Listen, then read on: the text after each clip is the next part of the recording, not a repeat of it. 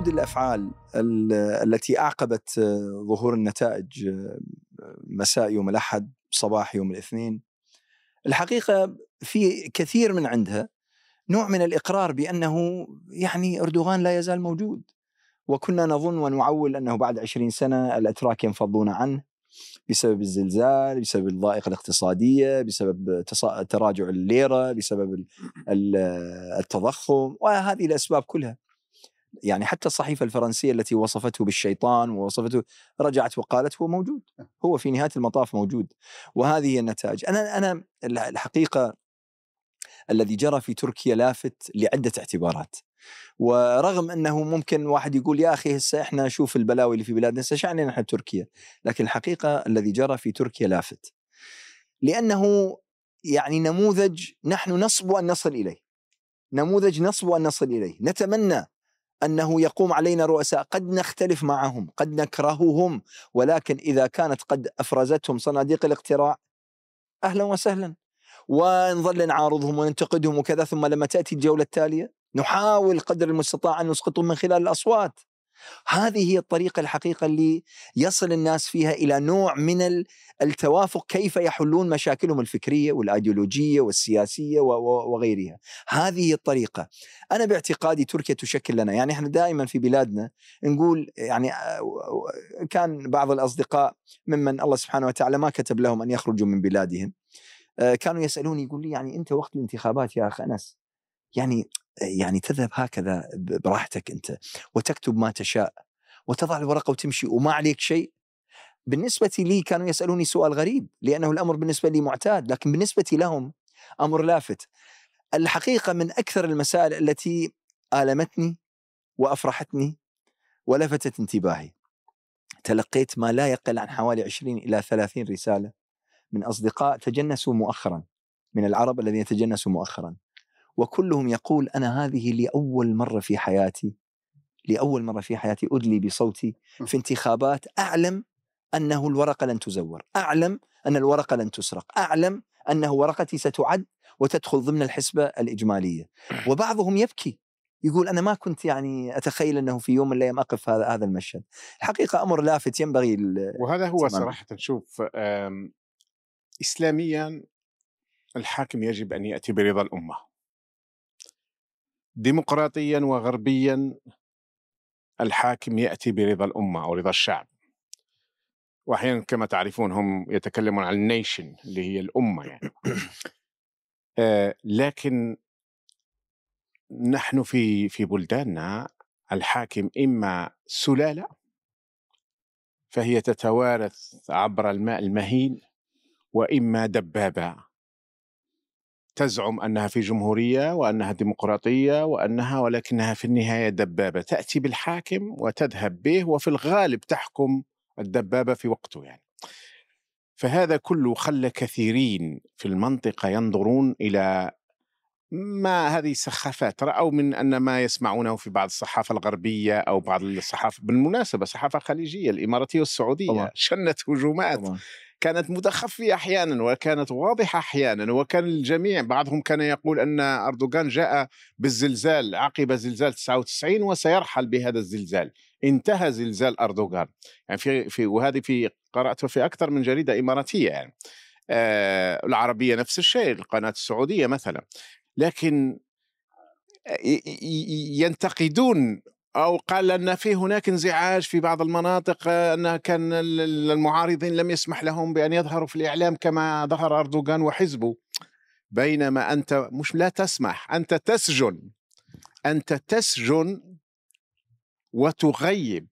الذي مش يعترض الذي يسكت. يعني الذين سكتوا في الأزمة الخليجية من جهة السعودية والإمارات ولم يهاجموا قطر على سبيل المثال أدخلوا السجون آه سلمان العودة كتب تغريدة عندما اعتقد أنهم على أبواب أن يتصالحوا فإذا به يغيب الآن ويتهم بالإرهاب ويحكم عليه بالإعدام وقد يعدم آه كيف تقارنون هذا؟ شعوبنا في الحقيقة نظرت إلى ما حدث في تركيا وتمنت في آه غالبيتها أن يكون لنا ذلك النظام وأن هذه الدعاوي الدكتاتور أعطونا ديكتاتوريون يذهبون إلى الدور الثاني ونحن نقبل بأن بهم إلى جانب نقبل بهؤلاء الديكتاتوريون إلى جانب هذا بالتأكيد انه انتخابات تركيا تبعث برسائل مهمة فعلا للمنطقة والعالم. اليوم بعد مئة عام على تأسيس الجمهورية الجمهورية كما قال آه، الأستاذ عزام تأسست آه، تسلطية جمهورية تسلطية ديكتاتورية تحكم بالحديد والنار يعني كل شيء فيها كان مفروض بالتسلط. ولكن بعد مئة عام يعني كان الفضل لمن يحسبون على القوى الإسلامية والتيار الإسلامي أنهم نقلوا هذه الجمهورية التسلطية هذه الجمهورية الدكتاتورية إلى جمهورية ديمقراطية. إذا كان كمال أتاتورك أسس جمهورية علمانية فإنه إقصائية. أردوغان يعني عزز فكرة أن الجمهورية يجب أن تكون ديمقراطية. وفعلا المشهد الانتخابي في الحقيقة يعكس هذا بشكل واضح. الأمر الثاني إنه الذين يريدون أن يستمروا في الحكم على فرض إنه الاستمرار في الحكم فضيلة. على الأقل يكون لهم مشاريع مشاريع نهضوية. الحزب العدالة والتنمية وأردوغان جاءوا بتركيا من بعيد. تركيا كانت في الهامش في العتمة في كل شيء اقتصاد وسياسة ودبلوماسيه آه، كان لا أحد يذكر تركيا. كانت مجرد أداة في المشهد الدولي تذكر للقواعد الأمريكية اللي كانت موجودة فيها ليس اليوم تركيا قوة اقتصادية معتبرة لاعب دولي معتبر نهضة اقتصادية قوة استراتيجية بال بال بال ما يسمى بال بالنهوض العسكري. يعني هذه المسيرات حولت تركيا إلى قوة استراتيجية في العالم. تزود تقريبا حوالي 30 إلى 40 دولة بهذه ال ال يعني الإمكانيات العسكرية و يعني يعتمد عليه الكثير من أجل أن يحمي أمنه القومي، كثير من الدول صارت تعتمد على تركيا من أجل حماية أمنها القومي. هذا في هذا بينما زعمائنا العرب وأنظمتنا العربية تريد أن تحكم بالحديد والنار وبدون مشروع أيضا بدون أي مشروع لا نهضوي ولا تنموي ولا اقتصادي ولا سياسي. والدليل على ذلك مصر يعني تجوز المقارنة من حيث الحجم. يعني مصر اليوم في في الهامش على في الهامش في كل شيء وتركيا في المركز في كل شيء دوليا. هذا يعكس إنه فعلا يعني المنطقة تحتاج إلى توقف ومراجعة من أجل أن تطلق نفسها من جديد للمستقبل. الدرس الذي نتعلمه نحن من تجربة تركيا هي أن إسلاميتها إسلامية صحيحة ما هيش متكلفة ما هيش سياسية بمعنى أن آه، أردوغان جاب الإسلام آه، لأنه إسلام فتقبلوه. الناس قابلين الإسلام. وراضين به وعايشين به فإذا آه، الإسلامية الهوية الإسلامية لتركيا هوية حقيقية. فالآن لما ننظر إلى الأمام كيف نحافظ على هذه الهوية الأسلامية؟ لما تيجي للغرب طبعا الغرب ضد الفكرة هذه اطلاقا. وفي نفس الوقت يجد يعني في في وضع تركيا ما يعزز قوله يعني تركيا بالرغم من اسلاميتها فهي دولة علمانية. برغم من تحفظها و تشبتها بالالتزام بالإسلام وكذا سامحة لسياحه طريق بالضبط لطريق لنوع من الحياة ضد الإسلام. فهم يعني يبقوا أغبياء إذا كانوا إذا كانوا يسعون إلى تهديم تركيا أو أو تفتيتها. فهذا سيكون غم عليهم هم أكثر مما على المسلمين. وطبعا مهم نتذكر هنا إنه ما وصلت إليه تركيا لم يحصل بين عشية وضحاها، يعني في مسيرة نضالية قضى فيها الآلاف نحبهم عشرات الآلاف قضوا نحبهم. منهم من قضاه تحت التعذيب ومنهم من قضاه في السجون ومنهم من علق على حبال المشانق. رئيس الوزراء؟ عندنا مندريس. مندريس. وهذا درس مهم بالنسبة للشعوب العربية. التي حاولت قبل عشر سنين أن تنتفض على الدكتو على الدكتاتورية وعلى الفساد فأحبطت مسيرتها بأن هذه ليست النهاية وهذا حصل في تركيا. يعني كثير من الناس كانوا يقارنون قبل عشرة أعوام يقارنون بين أردوغان ومرسي. أنا كنت أحتج عليهم أقول لا المقارنة غير صحيحة. أن تقارن بين مرسي ومندريس. مرسي قتل ظلما في محبسه ومندريس علق على الحبل بحبل المشنقة. آه، الشعوب من بعد الشعب في تركيا من بعد ذلك استأنف المسيرة واستأنف النضال إلى أن مهد الطريق لجيل أردوغان حتى يستلم مقاليد الحكم ويرى الناس ثمار هذه التضحيات التي سبقت. دكتور جلال ذكرنا بعمل مقارنة على السريع أو قال انظر إلى مصر الآن وإلى آه، تركيا الآن. تركيا كانت كذلك كانت مثل مصر في السبعينات والثمانينات كانت كذلك صحيح. آه نعم كانت كذلك أنا زرتها في 86 كانت وقضيت هناك شهر الحقيقة في ذلك الوقت وشفت كم هي جميلة اسطنبول خاصة قضيتها في إسطنبول أساسا. ولكن كم هو سيء التعامل الشعب التركي؟ كم فيهم من لصوص ومرتشية ويسرقونك وأنت ترى و... أشياء كثيرة جدا يعني تألمت لها بشكل وكم كانت المدينة آه تبدو قذرة من شدة والسياح طريقة السياح هناك فيها شيء من التعالي على أبناء البلد وهو تقريبا يشابه مصر.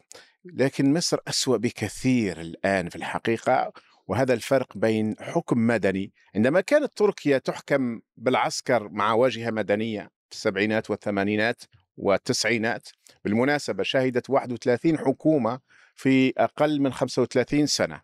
ولذلك لم لم يكن معها إلا الطليان اللي كانت حكوماتهم هكذا يعني بهذا الشكل يعني غير مستقرة.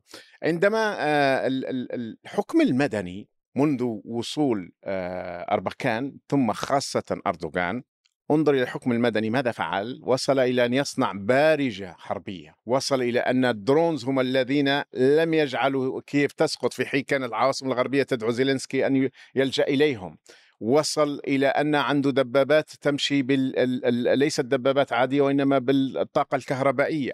وصل آه، إلى هذا يعني ومن غرائب الأمور أن وجدنا الروس الذين يختصمون ويتخاصمون مع الأتراك في ليبيا وفي سوريا وفي أذربيجان على سبيل المثال وحتى في بعض المواقع في آسيا الوسطى.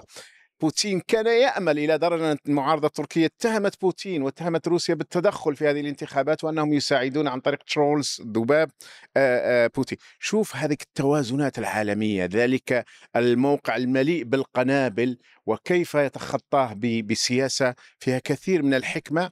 ومرة أخرى أعطونا انتخابات تشبه لا أقول انتخابات مثل تركيا وإنما تشبه تركيا. أعطونا انتخابات أين الرئيس يكون؟ لدينا حكام في تونس أيام بن علي أو في أيام مبارك وحتى الآن أعتقد في أيام السيسي. سجن يعني فيه فيه من؟ أحد كبار الجنرالات مسجون الآن لأنه كان يريد أن يتقدم للانتخابات في مصر. سامي عنان؟ سامي عنان. سامي عنان اللي هو كان قائد كان سيد اللي كان قائده. يعني في في سجنوا بمجرد أن تعبر عن انتخاباته امس صدر حكم على جنرال جزائري سابق اسمه الغديري بست سنوات سجن لأنه فكر أن يذهب للانتخابات انتخابات بوتفليقة التي أطاح أطاح بها الحراك. فكر أن يذهب للانتخابات أن يترشح ضده. فيحاسبونه على أنه فكر أن يذهب إلى هذه ال ال شيء شيء شيء مهول. أعطونا الشيء يشبه هذا. شوف لا يمكن لدولة لا يمكن لبلد أن يتقدم إذا ظل يحكم من قبل نخبة عقليتها عقلية العصابة. مستحيل. لابد إذا أراد البلد أن ينطلق ويتقدم لابد أن تكون النخبة الحاكمة فعلا ممثلة للشعب وحريصة على مصالح الشعب. ودول أمريكا اللاتينية مثال يعني. نعم. ولذلك لا مفر من أن تعاد الكرة في العالم العربي. كما حدث في 2011 لابد أن يتكرر ذلك إلى أن تصل إلى الحكم نخب فعلا قلبها على الناس قلبها على الأمة.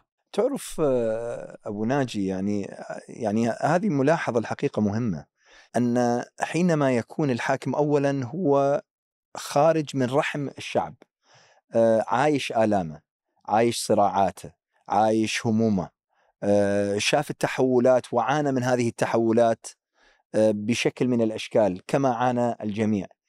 لما هو يأتي بعدين بعدين والله سبحانه وتعالى يقدر فيصبح مسؤول يعني يعني أردوغان في نهاية المطاف هو خرج من أحياء وضواحي قاسم باشا قاسم باشا اللي يروح عليها ترى يعني حقيقة منطقة شعبية جدا جدا جدا كان يبيع الخبز في الطريق كان كان يبيع خبز. كان يبيع.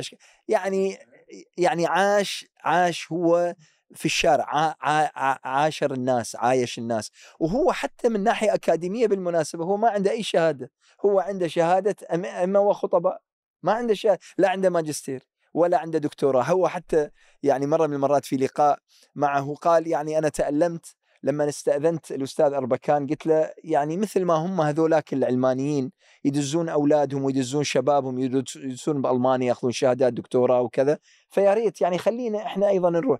يقول فقال لي لا إحنا شغلنا الآن إحنا لازم نهتم بالوضع. يقول فمنعني فتألمت. قلت أريد أروح أصير ماجستير أريد أتعلم لغة ألمانية أريد كذا. المهم هذا رجل خارج هو من رحم المعاناة. فلذلك لما يفكر هو يفكر بهذه العقلية. بس مش بس لأنه خارج من رحم المعاناة يا أنس يعني هو برضو عندنا إحنا نماذج في العالم العربي. واحد كان جندي عادي جدا طالع من قرية ولما آه، أتيحت له الفرصة وصار حاكم استبد بالناس وعمل عليهم إمبراطور زي علي عبد الله صالح وزي القذافي. أنا أظن أن الأمر يتعلق أيضا بوعي الإنسان بإدراكه لمهمته في هذا الكون. ماذا أريد أن أحقق؟ من أنا بالنسبة لهذه الأمة؟ هذا الوعي والشعور بالمسؤولية هو الذي يجعله يخشى الله في أمته. صحيح. تعرف أريد بس أكمل الفكرة. كنت في آخر زيارة لي كنت في رمضان كنت عندي محاضرات في جنوب تركيا. فكنت كل ما أكون في مقهى أكون في تاكسي أكون في كذا أتكلم مع ناس أشوف إيش انطباعاتها إيش تأثير الزلزال على طريقة تفكيرها ما الذي تريد ما الذي. واحد الحقيقة رجل يعني يبدو لي أنه كان بسيطا. لكنه قال كلمة أنا إلى الآن لا تزل لا تزال آه، يعني في في ذهني. قال لي أنا قال رغم تحفظي على بعض المسائل قال لكن أنا سأصوت لأردوغان. فأنا من حيث الاستفزاز فقلت له طيب ليش؟ ما هي الأوضاع الاقتصادية شايفة سيئة والمش عارف إيش سيئة. فسكت ثم قال قال لي شوف إذا كنا كلنا نعاني ممتاز. إذا كنا كلنا نرتاح لما الأوضاع الاقتصادية تنتفش ممتاز. قال المشكلة إذا أنا فقط أنا وأسرتي نعاني والاخ وال- وال- والحاكم آه، يعني مرفه. مرفه أو إذا كان شريحة من الشرائح هي فقط التي تنتفش وترفه وكذا والباقي يعانون قال حين ذاك أكون مشكلة. الواقع أنه لما هو حصل التضخم حصل التضخم على الجميع. لما ضربت الليرة ضربت الليرة على الجميع. ولم نرى ولم نرى لا لأردوغان ولا اللي مع أردوغان أنه فجأة حساباتهم البنكية يعني أصبحت تزخر بالملايين ولا أنهم أصبحوا في بيوت فارهة أو في سيارات فارهة، هذا الحقيقة يعني آه، الحقيقة أمر لافت، أمر لافت، وأنا أت يعني مرة ثانية أنا أتمنى أنه هذه هذه النماذج أنها تكون راسخة في ذهون في في أذهان الشباب بأنه التغير ممكن، التجديد ممكن، الخروج من ربقة الغرب وسيطرة الغرب ممكن. الطموح نحو أفضل الأشياء وأعلى المراتب ممكن. وتركيا ليست عندها من المصادر والموارد ما عند بلادنا وما عند عند عند شعوبنا. على كل حال الآن يتوقع أن يكون لما يجري في تركيا آه، آثاره على المنطقة. كنا نتناقش آه، قبل آه، ما ن- نبدأ الحديث هنا. حول ما يجري في ليبيا والشرق الليبي. نعم. وذكرت لي أن أو أن- أنت ذكرت لي أن ال- ال- الأغلب أن هذا الذي يجري في ليبيا تدا- من من تداعيات الانتخابات في في تركيا. تركيا. حدثنا بالله. بطبيعة الحال ليبيا كما تعرفون يعني آه، هي عبارة عن تدخلات خارجية اليوم. للأسف بعد أن لم يستطع أبنائها نتيجة لهذه التدخلات الخارجية ونتيجة أيضا لعقلية أحيانا تريد أيضا أن تتسلط وأن تلغي الآخر.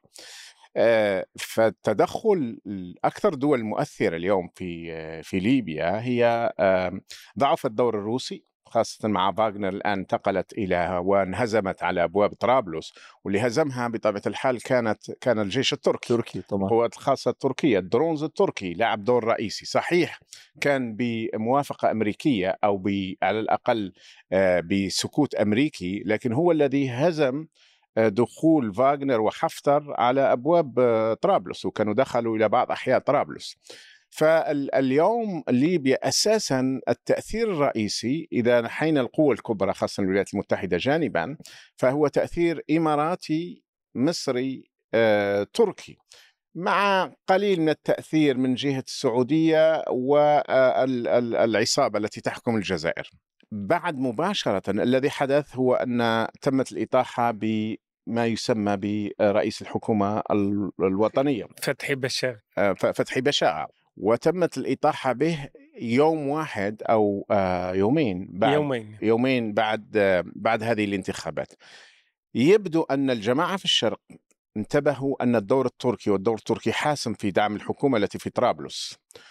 آه، ناهيك على أن تركيا ترى في ليبيا أيضا قضية أمن قومي مثل ما تراها مصر امتداد وقضية الاتفاق حول آه، حول ال- ال- التقاسم المياه البحر المتوسط. آه، ال- ال- ال- الاتفاقية مهمة جدا بالنسبة لتركيا. غضبت منها اليونان وغضبت منها مالطا وإيطاليا والسيسي كان هناك غضب كبير جدا والجميع يريد الإطاحة بهذه الاتفاقية التركية الليبية لأنهم اعتقدوا أن هذا يعطي لتركيا تواجد آه، أكبر في البحر المتوسط. أعتقد أن الجماعة في الشرق على خلافاتهم وخصوماتهم كانوا يتفقون على أنهم يجب أن يسيطروا على طرابلس. أعتقد أنهم وصلوا إلى قناعة الآن بأن أردوغان ستتم إعادة انتخابه وأنهم أمام تركيا قوية لمدة خمس سنوات وموقف أردوغان وحزبه في في ليبيا هو الدعم الكامل لطرابلس وأن لا تسقط طرابلس في أيدي المجموعة المختلفة في أو المجموعات المختلفة في الشرق. وبالتالي أعتقد أنهم سارعوا إلى الإطاحة. ربما هناك أسباب أخرى أو ذكروا قضية أن هناك إلى آخره لكن أعتقد- واتهموه بالفساد مش عارف اي أساس. بالفساد. لكن أعتقد أن تهمة الفساد هذه أصبحت تهمة آه، على ال على ال على كل ما تريد أن جاهزة في في الدرج هاي، بس تسحبها يعني، وتعطيها إيه. جاهزة. فأعتقد أن هذا أنا قناعتي أن هذا لعب دور أساسي في هذه ما يحدث هناك في الشرق ربما الآن يقولون علينا أن نجد خلص هذا الوضع. كما هو في تركيا أردوغان باقي خمس سنوات حزبه باقي خمس سنوات. من الأفضل أن نجد توافق مع حكومة طرابلس المدعومة تركيا. من الأحسن من أن نظل في هذا الوضع خاصة أن الوضع في مصر يتجه إلى كثيرين يتوقعون انهيار شامل للاقتصاد خاصة بعد أن الإمارات والسعودية الآن تضغط بشدة من أجل نهب آه، ما بقي في مصر ويبدو أن هناك موقف داخل الجيش المصري أن لا لا يبيعوا البلد باعوها يعني تماما يعني فأعتقد أن هذا كان تأثير أساسي يعني. العائق الأساسي أنا أعتقد في في ليبيا هو عدم وجود أرضية أرضية سياسية صحيحة للتفاهم أو للتصالح أو للحرب أو لتصفية هذا الوضع، يعني ما فيش قوة مستقلة في في داخل ليبيا لها القدرة أنها تفرض حل معين.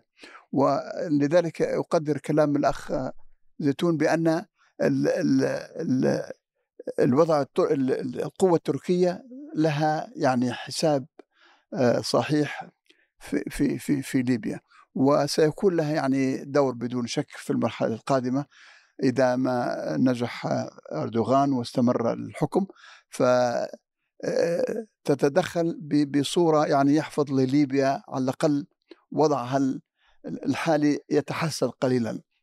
آه، المشكلة زي ما قلت يعني ما فيش أرضية ما فيش ما فيش تفاهم ما فيش آه، أسس للتفاهم ما بين ال- ال- القوى المختلفة في داخل ليبيا.